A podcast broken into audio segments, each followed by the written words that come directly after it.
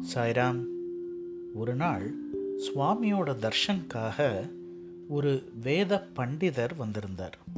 சுவாமி அவரை நீ வேதம் சொல்லு அப்படின்னு கட்டளையிட்டார்.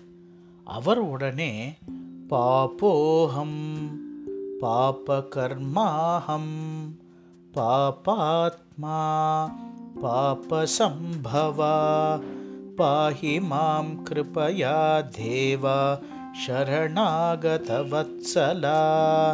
அப்படின்னார். இதோட பொருள் என்ன? பாப்போகம். நான் ஒரு பாவி.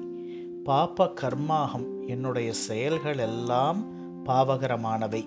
பாபாத்மா என்னுடைய ஆன்மா பாவம் கொண்டது. பாப சம்பவா பாவத்தின் விளைவாக இந்த பிறவி எனக்கு அமைந்துள்ளது. இப்படிப்பட்ட என்ன? காப்பாத்து சுவாமிங்கிற பொருள்படும் அப்படியாக அவர் அதை சொன்னார். சுவாமி உடனே அவரை பார்த்து நிறுத்து அது அப்படி கிடையாது.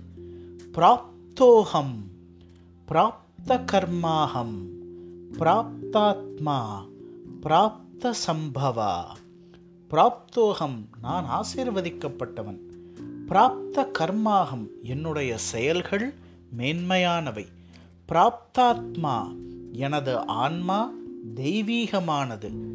பிராப்த சம்பவா பெரும் பேற்றின் விளைவாக இந்த நற்பிறவி எனக்கு கிடைத்துள்ளது அப்படின்னு சுவாமி அவரை திருத்தினார். இதுலேருந்து நமக்கு என்ன தெரியறது உள்ளுவதெல்லாம் உயர்வுள்ளல். சாய்ராம்.